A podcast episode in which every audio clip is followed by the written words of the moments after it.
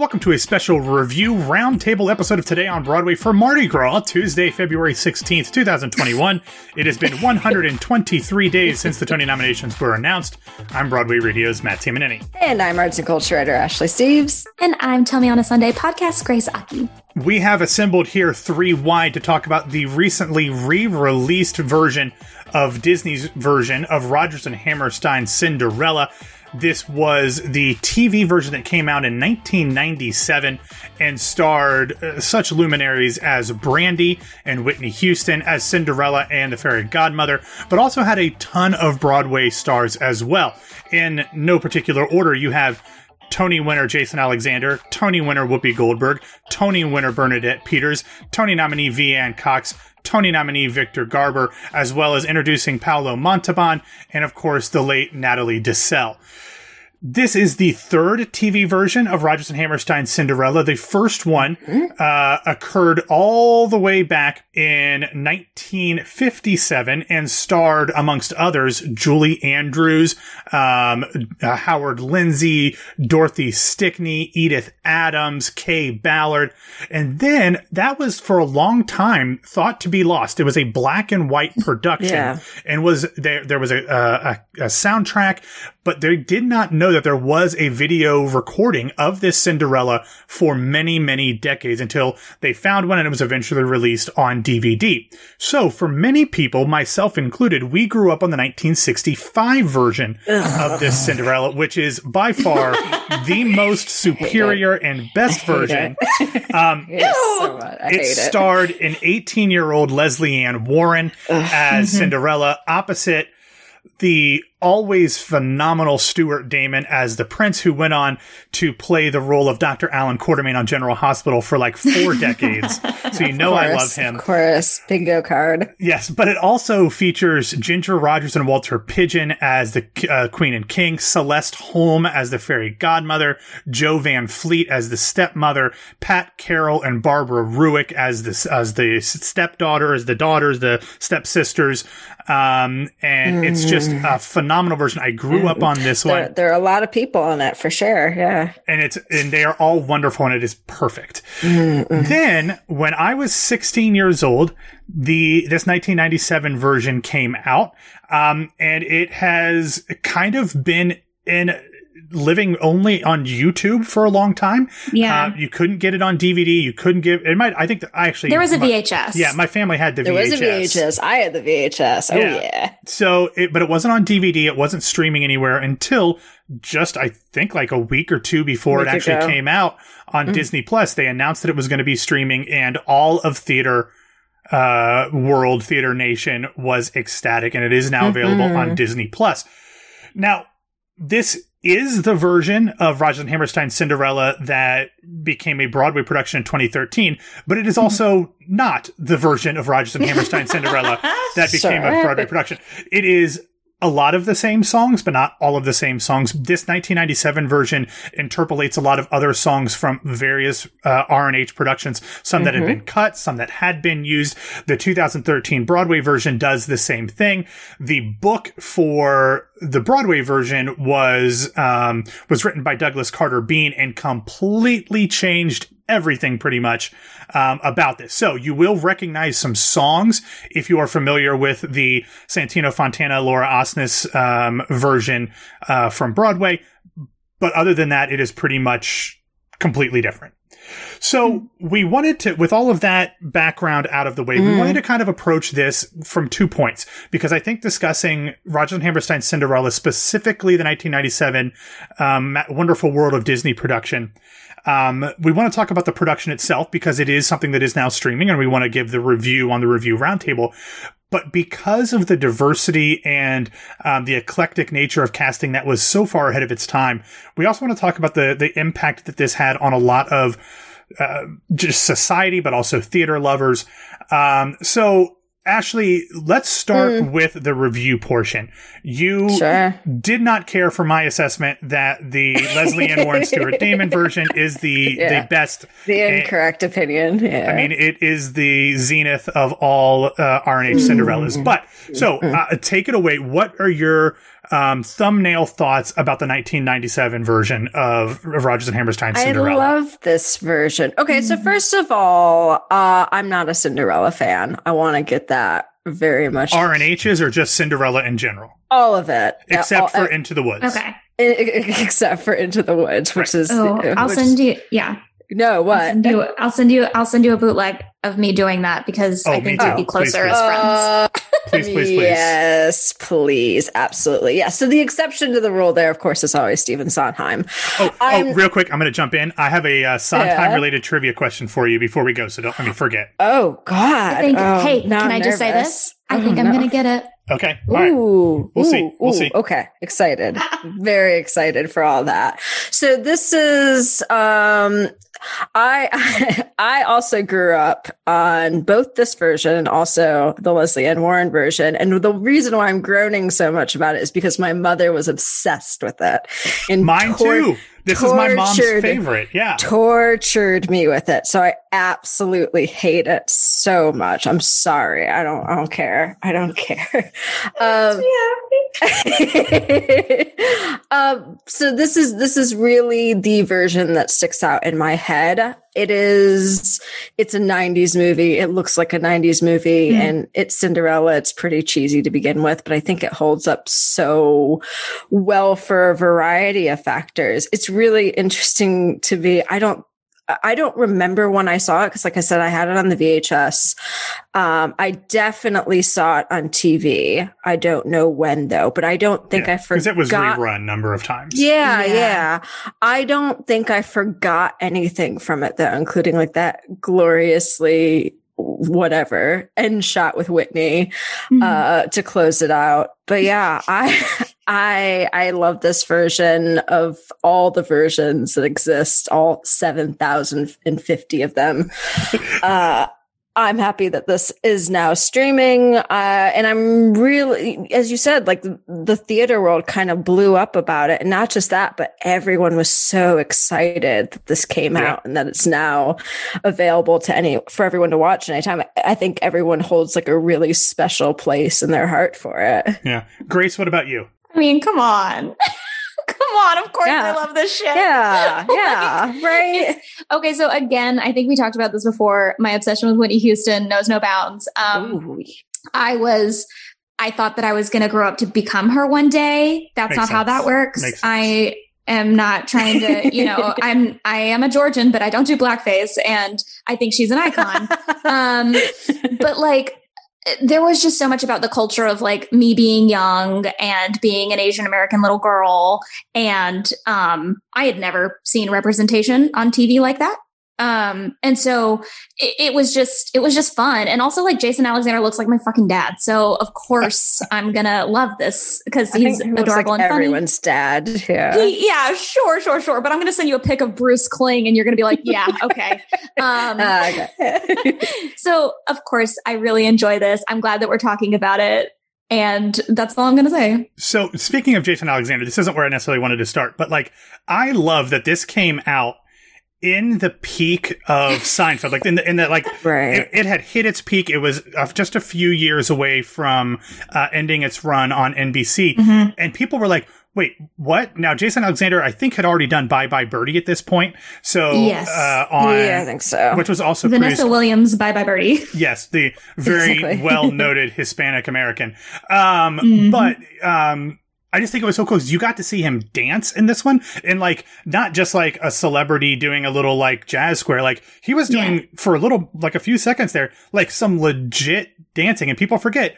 He's a Tony winner for a musical Yeah, before yes. before Sondheim, um, and and you know, so I just thought that was very cool, uh, and it just seemed like he had such a ball doing it. But I want to talk about, to me, you said Ashley that this is such a '90s production, and it is such a '90s production that anytime Whitney Houston is on the screen, they somehow borrowed animation from Windows 95 to show to show that she was using magic. Yeah Around. Yeah. and like yeah. little like ampersands and at signs. I don't know what that was all about, but um, let's talk about some of these performances because Whitney Houston Yeah. had obviously done a lot of of movie work with things like uh, um, the preacher's wife. the preacher's wife and the bodyguard and stuff like that. Like she was a legit uh, movie star in addition to being one of the most iconic voices of all time.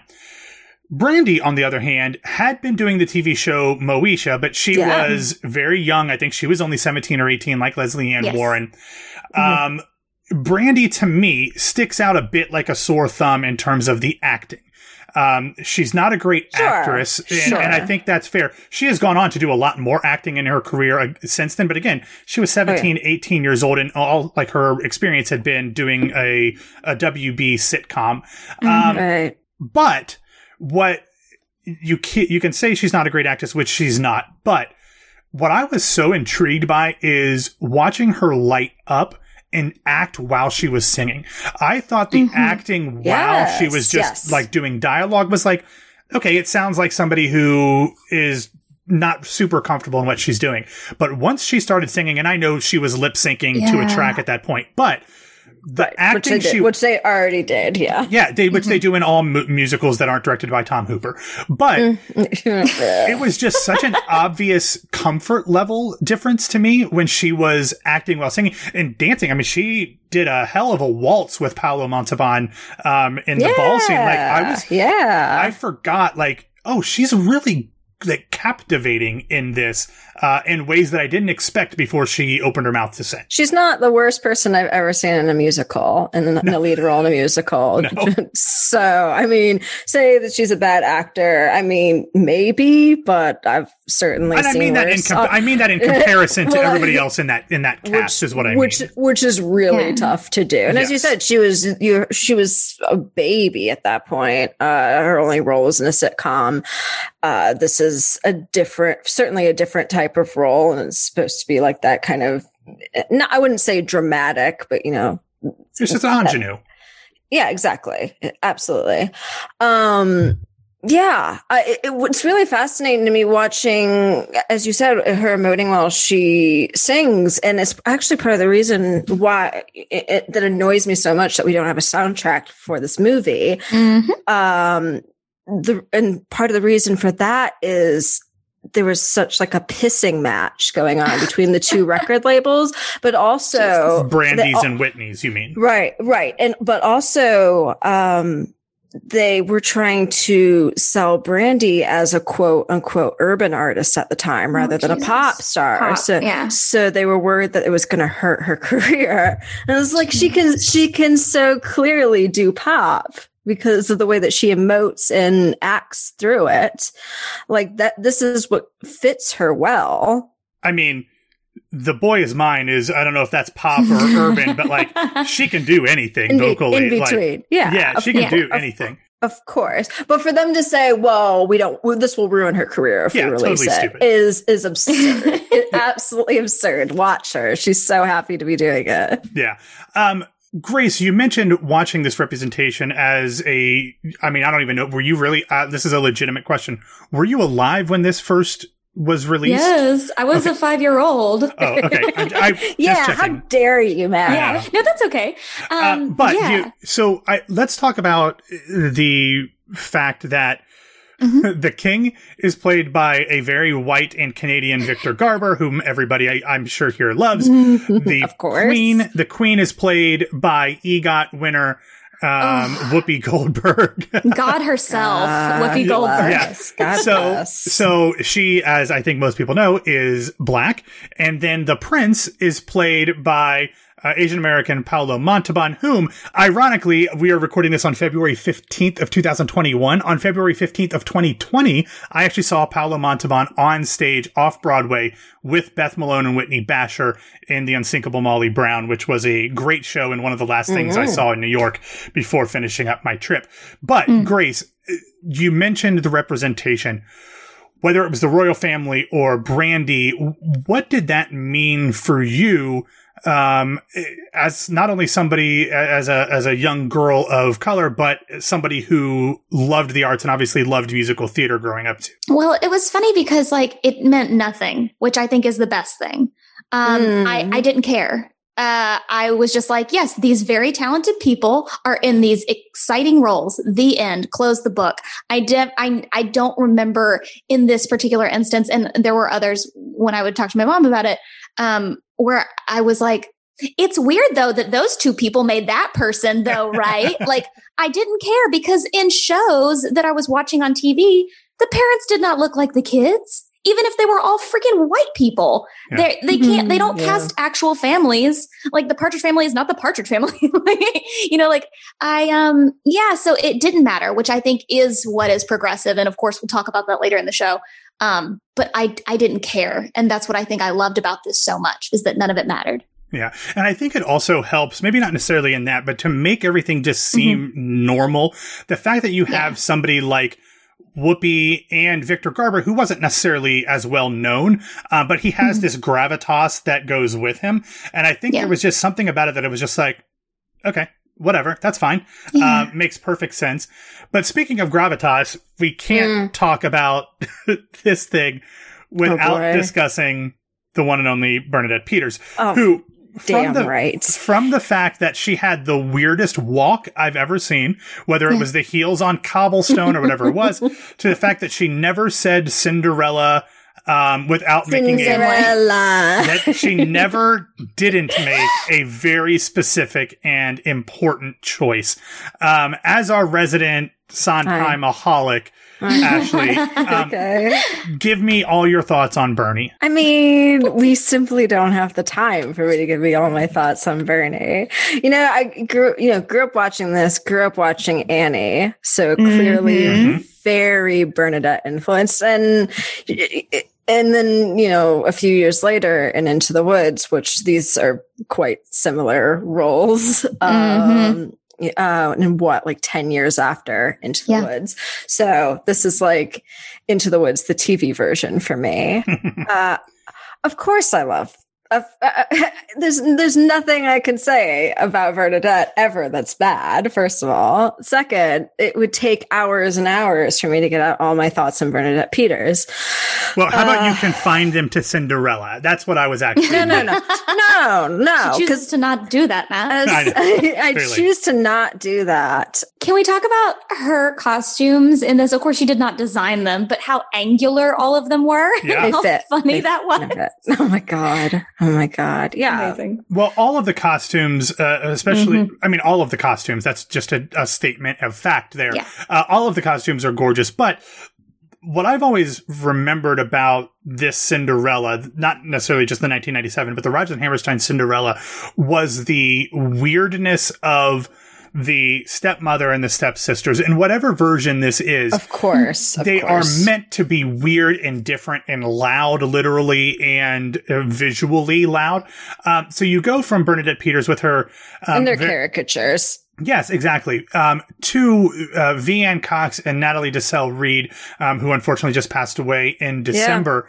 Yeah. Um, and, and those characters are so much fun. And that's, you know, we, we know that, um, Ann Harada played essentially yes. Natalie Desselle Reid's version. I think they've changed mm-hmm. the names of the stepsisters in every version of this Cinderella. Right, right. Um, but I don't think people understand how great a song Stepsisters Lament is. Like oh, that is oh, perfect the altos, song. The altos know because it's in our books. and by ours, I don't mean mine because I am not. But literally, I cannot tell you one young girl that uh, from any from any uh, singer, whatever. They're just like, yeah, it's it's in there because of when course. you're young and then you're an alto, you're automatically deemed as, well, you're going to have comedic characters, which is sad because not every alto is a comedian, but it's always stepsisters lament. And, and so all of us kind of came to be in this time of like funny, funny, funny and watching her kill that. Even Veanne like kills it as well. But it's just, it was just such a good moment that I'm glad that they included it in this version because it's obviously like mm. cut, cut, cut down. Um, it was very validating. Yeah, it's great. I mean, it, it really is just one of those perfect things. And I remember it very distinctly from the Lesley Ann Warren version. I remember it from this version.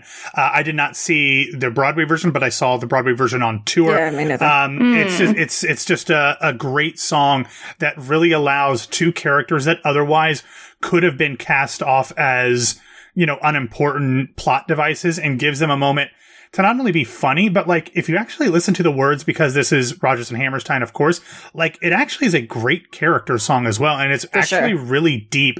Um, so I've always loved that song, and I was glad to see it again with these two very, very funny and talented comedic singing actresses.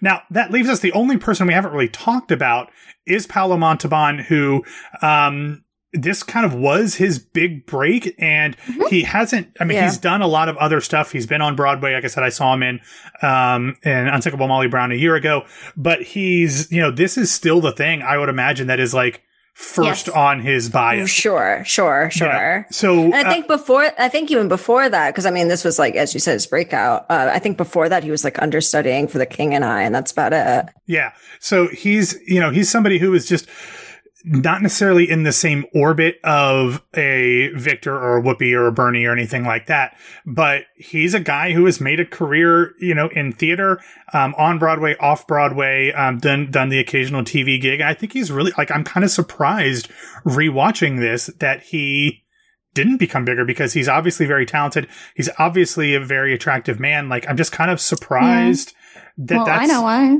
I was going to Oh. say, I don't know that I'm Yeah. surprised. Oh, really? Yeah, it, it, Oh, it well, doesn't yeah, have to okay. do with him. Yeah, Yeah. I see what you're saying. I see what you're saying. Yeah, yeah, I got you.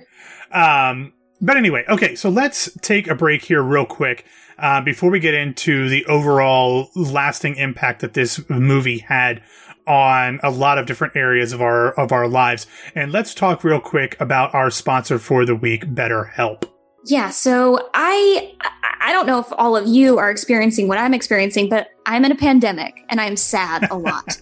um, I don't know um, if you. What? Uh, yeah, yeah, yeah, yeah. I don't know if you've listened to the everything, but um, it's it's not great all the time. And I started to kind of look for uh, ways to help my mental health through like uh, therapy that was actually accessible. And the most accessible thing that I found that has been an incredible tool for me was actually BetterHelp. Um, it assesses your needs. Um, it matches you with a licensed professional therapist. Like it's not like, hey, you want to find a friend? Here's a friend that will listen to you. No, it's like very legitimate. Um, you connect in a safe and private online environment.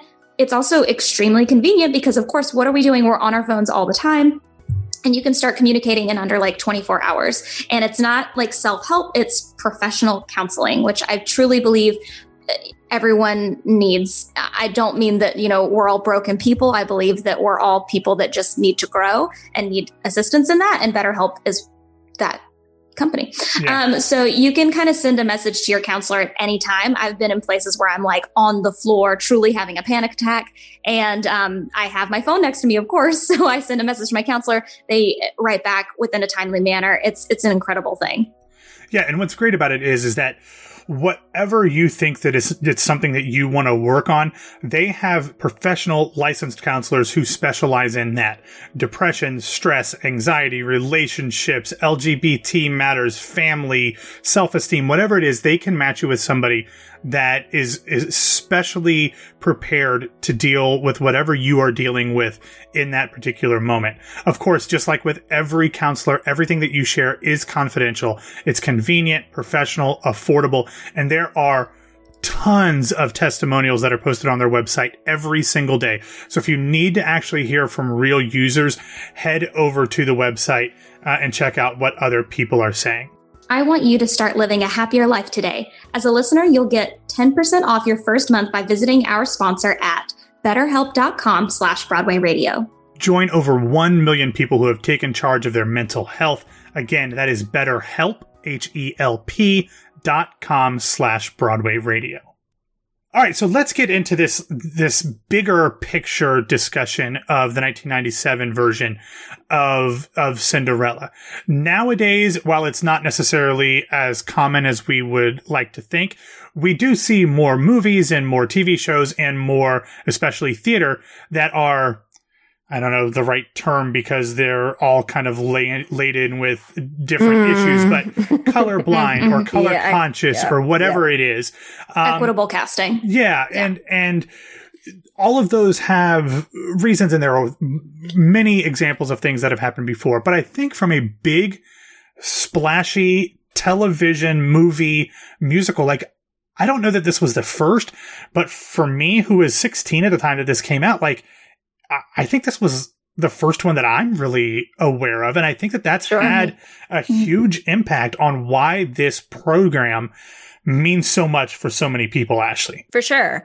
Um, there's actually, I don't know if either of you have read it. There was a really great oral history, I think Shondaland did maybe four or 5 mm-hmm. years ago, which I'll include in the mm. show notes when I do them. Um, with, you know, cast producers, so including, um, Neil Meron and Craig, Craig Zadan. Um, and Neil's talking about, you know, when they started in theater, they were working with Joe Papp at the Public and about his mantra mm-hmm. about, you know, quote unquote colorblind casting and to always cast with diversity. So that's kind of, for the most part, influenced the public's work throughout, you know, it's decades and decades and therefore influenced this. So yeah, like I said, people have been so excited about this and the fact that it's stayed so well regarded with no streaming release until now and no soundtrack is just really a testament to how good it is. Um, you think about this, this was in 1997. So the vision mm-hmm. of that princesses that most people had, especially kids, were Disney princesses. At that point, really the only non-white princess was Jasmine and Aladdin. Like Mulan wasn't even out yet.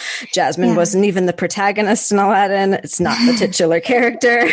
so, so any woman, woman of color, but especially any black woman in with braids mm. in her hair, playing a princess yeah. front and center as the eponymous character is and was huge. And you know, you mentioned the braids and like you think like, mm-hmm. oh, that's just her hairstyle. Like that's actually super important.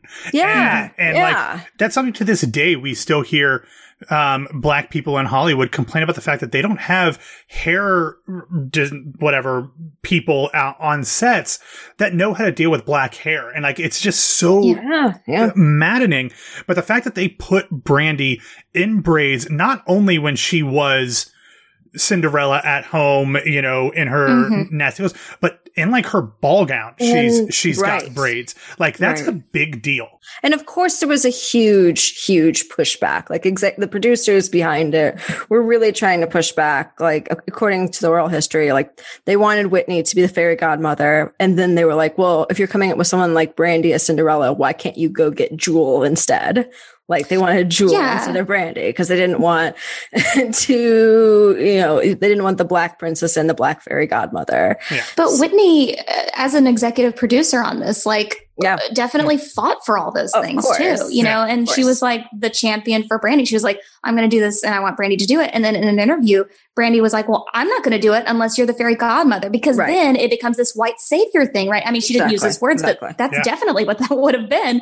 So I think that all of them utilizing each other as like, a team of being like how can how can we fight for each other in this like amazing way don't use me saying fight for each other in some uh, you know, congressional like propaganda, sure, sure, um, sure. impeachment trial. Like, please don't use me. but uh, I'm just saying that I think that what you're saying, Ashley, though, is so important that like they all uh, rallied in this like very uh, amazing way. And also to the extent that, you know, when they were casting the prince, they were trying mm-hmm. to decide, you know, do they want a black prince? Do they want a Latino prince? Do they want a white prince? Do they want an Asian prince? They were really trying to make sure that Brandy was comfortable.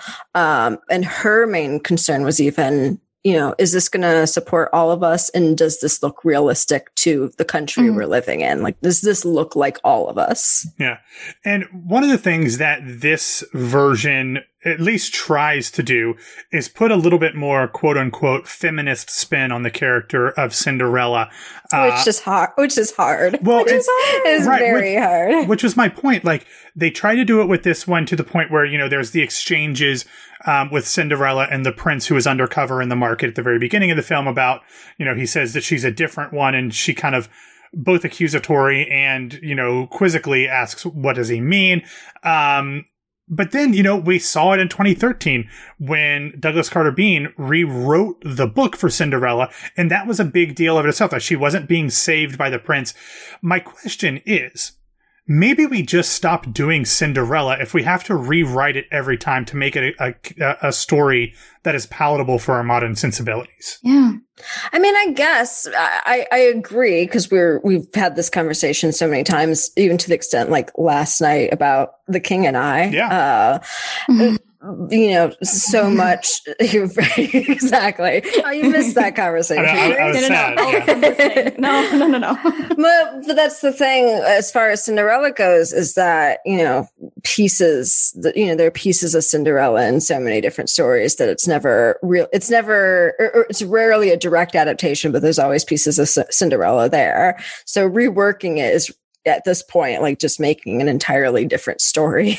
Now, and I will say, there's obviously another musical version of Cinderella that is waiting to take to the stage. That is Andrew Lloyd Webber's version. that one looks to re-examine the whole thing as well, including making the prince uh, gay. Um, I will say though, since I watched Promising Young Woman uh, on Sunday Yeah. night, the fact- oh, the hello. fact, the fact that Emerald Fennell is writing the book for that Cinderella makes me a little bit more anxious and excited to see what she does with it. right, I'll, I'll take Okay. Yeah, so- But anyway, um, let's wrap this up here before my trivia question. But let's boy. let's wrap this up with just your general like one sentence, one moment thing that you think is the thing that you will take away the most from this. Grace, why don't we start with you? Okay. I'm going to name two things and I'm already Okay. sorry. The Okay. first one is that during 10 minutes ago, my rewatch of this, I was cackling on the floor because I saw behind Brandy dancing and they're they're doing this beautiful little waltz in 10 minutes and you see behind them everyone in the crowd, right? Everybody watching those Yeah, two yeah. people dance as they dance. And I see Jason Alexander's um, body double standing there Oh, Oh. really? stand in. and it is it's not so so obvious but i i was like that's not him for sure and you can tell i don't know if it's a day where he's like i gotta go do you know like seinfeld Obviously. Was Yeah. that your Seinfeld theme song? Yeah, it was really Yeah, good. Yeah. i'm an excellent singer I was thank you. just saying that- that's the show's new theme song is Yeah. you you performing the Seinfeld. i played theme bass for like one boyfriend anyways um oh boy but like it it was just such a funny moment because there were so many beautiful things happening and like everybody's present. Bernadette is is that like everyone everyone's there for the just to be in the foreground or whatever in the background of the shot. But jason alexander was like nah no no i'll send in my second. I'm not doing he was busy. so that's He number one. Busy. that's my that's my takeaway. It was pretty funny. Second of all um I, I did say earlier that when I was five years old watching this, none of it mattered as far as like racial identity. Like I was just excited about it. And I loved that it was so, uh, I was, I was, I was just like not changed by it. Right. But as I moved forward in life, I started to re-examine the fact that I did not see, uh, Asian American, Filipino American, um, Eastern Asian, like I, I didn't, I didn't see any of those people in theater, musical theater in general, right? Unless it was South freaking Pacific. yeah. And um, yeah, so then I look back and I go, wait, they did that. Wh- why didn't anything change? Um, and so uh, that's my biggest takeaway from this is that like I, I read a lot of articles that say like, oh, it was it was uh, ahead of its time. It's like, no, it's always time to do this. I'm so tired. Right. You know what I mean? Like, For sure. I think I think it's just no, we did it. And then no one kept that ball rolling. So I hope that because of this renaissance, because it's it's on, people are going to be reminded that it is not a crapshoot to do these types of things, and they should all look like a regional production of Cinderella because that's what this looks like. You know, not not Yeah. terms Absolutely. like that's yeah. that's not a degrad like i'm not i'm not degrading regional theater i'm just saying that like you cast the way you want to do it it's not just trying to make like white subscribers happy on broadway so Mhm. that's what i love about it and um, i hope that that continues Ashley, what is your takeaways? Uh, mainly Jason Alexander's accent choice. Yeah, that Um, that was going to be and- mine. So yes, go ahead. Wait, sorry, sorry. No, no, 'cause- no, go ahead. uh, that might have been. I, I remembered that being a thing, uh, and then I was I was actually cooking dinner while I was making it, or make while I was watching it, and had my back to it when he first came on, and I just like kind of spun around because I forgot how not good it is. But well it was, a- he trying to do an a choice. impression of like I Azaria in the birdcage I'm not. That, that's a very good question. Maybe Was Birdcage maybe. out then? Yeah, Yeah, that was the I 80s. had- Uh, no. It was like nine, mm, like. 94 maybe? oh god i gotta know i'm sorry i'm looking it up you keep I going am too. It It was, it was definitely mid 90s. It was a Oh, year shoot. before. Year before. Thank, thank God I will take being at least close to right there. Uh, yeah, I, well, he wanted to it to be as far away from Seinfeld as possible, which I Mm, guess while still being a comedy role, which I guess he got. Um, the other thing, which as I already said, like in talking about how, especially when they were singing, just like how happy they look to be doing this. Mm. Like the the cast actually just got together in um, you know anticipation For- of yeah, this for- for, Entertainment Weekly Yeah. and did a round table, which I have to finish watching. But it's just really sweet because you can tell how proud they are of it still, and they should be. Like you can tell how much fun they were having, and you can tell how proud they were. Yeah, absolutely. And how did I forget that Elaine May wrote the screenplay for The Birdcage? How did How I did forget? you forget that? don't I, think about I think about it every hour of my life. um, my takeaway is going to be that um, I think a lot of Broadway people know the name Veanne Cox, like because Mm. she's she's always in Mm. something. But there were moments when I'm watching this, um, when I'm like, she's Carol Burnett. Like she Yeah. is channeling Carol Right, Burnett, and maybe it's the red hair, but like there were moments I was like, she's pro like I like you said he was doing a Hank Azaria impression, like she was doing Carol Burnett, and it was hilarious. So and it worked for her. Yes. so well. and and you can't you you can't do that unless you are legitimately funny um Exactly. and and there were just moments and i was like oh damn especially like the first scene like when they get back to the house after going through to the market um and and i don't Oh exactly remember God, what yeah. they're talking about but like she it was just uh it was great or maybe it was the one where they were getting dressed for the ball or something but i was like wow that's hys- hysterical. But that brings me to my trivia question that i will allow both of you um, to get in on here. Now brandy has been on broadway. She did chicago. But Mhm. the other stars of this, um, there are six of them that um, have been on Broadway Oh, either before Jesus. or after. Um, obviously, not in count, not uh, counting Whitney Houston and Natalie Desselle Reid. All of those people have appeared in Stephen Sondheim musicals. Some of them multiple ones, some of them very famously, some of them not so much. Some of them winning Tonys, some of them being nominated for Tonys. Um, can you tell me without Googling No. what, per- Grace, you seem like you know the answer to this. Do you want to run through it? well, oh well, well. I was gonna say we we do. Were we gonna talk about Merrily We Roll Along with Jason Alexander? Obviously, yes, of course. that's one. That's one. Yeah. Um. So wait. Okay. So Ashley, help me out. Um. Victor Bernadette, Garber obviously. and Sweeney, Yep, he was Bernadette and Anthony, yeah. everything. Yeah. Uh, Veanne Cox did a company revival with She the was a mid Tony- '90s one. Yeah, she was a Tony nominee, a 1996 Tony nominee Yeah. for playing Amy in Company. That's correct. Whoopi did Forum. Very good. She replaced Nathan Lane, uh, and a funny thing happens on the way to the forum right? as Pseudolus. Yep, Yep. yep, So, yep, yep. and, and then uh, that leaves just uh, Paolo Montalban. Do you know what he did? Oh. Sass- Oh. Um, I would. mm, My guess is Pacific Overtures. That is correct. Okay. Damn He it! did the you know what? I didn't want that to be the answer. Yeah, can I be I- honest? I figured that that had to be the answer, but I also didn't want it to be the answer. Yeah, he Yeah. did uh, Pacific Overtures. He also did, as you said, uh, The King and I multiple times. Yeah. Mhm. Uh, and uh, he did that. He was also on uh, One Life to Live for a while too. But that's There just, we. No, That's- sure, of course. That's what I know. that's from, just for obviously. me. That's just for me. But Yeah. um, I'll take that. There yeah, you go. not bad. So uh, I think it's appropriate in a. Rodgers and Hammerstein thing that we have Oscar's surrogate son, Stephen Yeah, Sondheim, uh, make an appearance as well. So, everybody, let us know what you thought of the 1997 version of Rodgers and Hammerstein's Cinderella that is now streaming on Disney Plus. You can make Grace's life happy by uh, sending us a message at Broadway Radio on either Facebook, Twitter, or Instagram. We would love to hear your thoughts. Or if you are sharing this with somebody younger in your life, whether it's a kid or a niece or nephew or grandkid or whatever, um, we'd love to hear those stories as well. Anyway, that is all that we have for today. Thanks for listening to Today on Broadway. As I said, follow us on all the socials. You can find me on Twitter and Instagram at BWWMatt. Ashley, where can everybody find you? You can find me on Twitter and Instagram at No This Is Ashley. Grace? And you can find me on Twitter and Instagram Oh. at It's Grace Aki. I know. Yay! So- so special. Consolidation. Thank you, Kara.